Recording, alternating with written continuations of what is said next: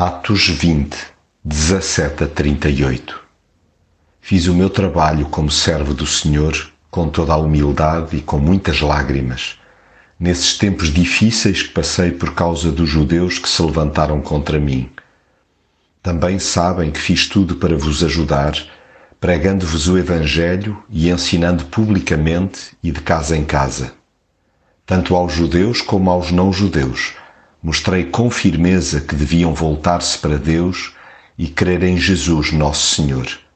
Agora vou para Jerusalém, obedecendo ao Espírito Santo, sem saber o que lá me vai acontecer. Sei apenas que o Espírito Santo me tem avisado em todas as cidades aonde vou que me esperam prisões e dificuldades. Mas para mim a minha vida não tem valor.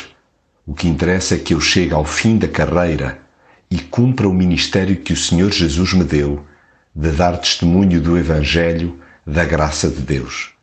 E agora sei que nenhum de vós, entre os quais andei a pregar o reino de Deus, me voltará a ver. E agora entregue-vos à proteção de Deus e à palavra da sua graça, palavra que tem poder para vos edificar e para vos dar a herança entre todos os santificados. Nunca cobicei de ninguém nem a prata, nem o ouro, nem o vestuário.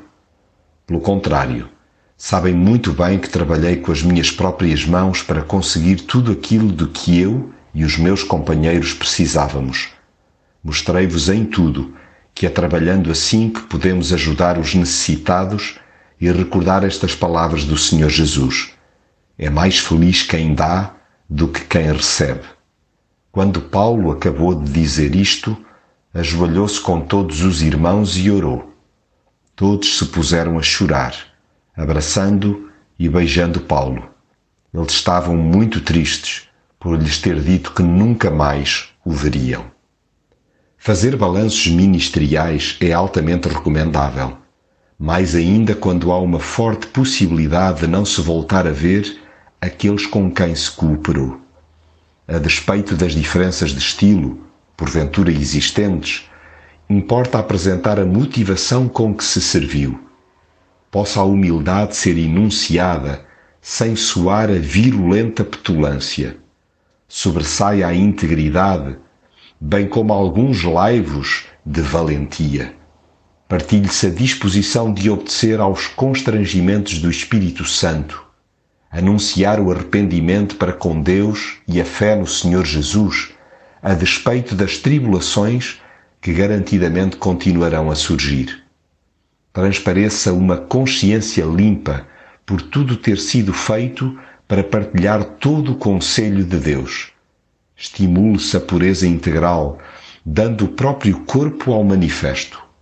Apele-se à excelência, tendo presente a preciosidade da Igreja de Deus que Jesus adquiriu com o seu próprio sangue. Prima-se, pois então, o botão de alerta permanente para lobos cruéis que anseiam dizimar o rebanho. Busque-se a cobertura de Deus e da Sua palavra para fazer face a qualquer mordivela do inimigo, incluindo o dinheiro, a raiz de todos os males. Até porque coisa mais bem-aventurada é dar do que receber na hora da saudosa separação entre beijos e abraços, fica mais fácil envolver tudo em oração, na certeza que maior que a dor presente será a glória futura.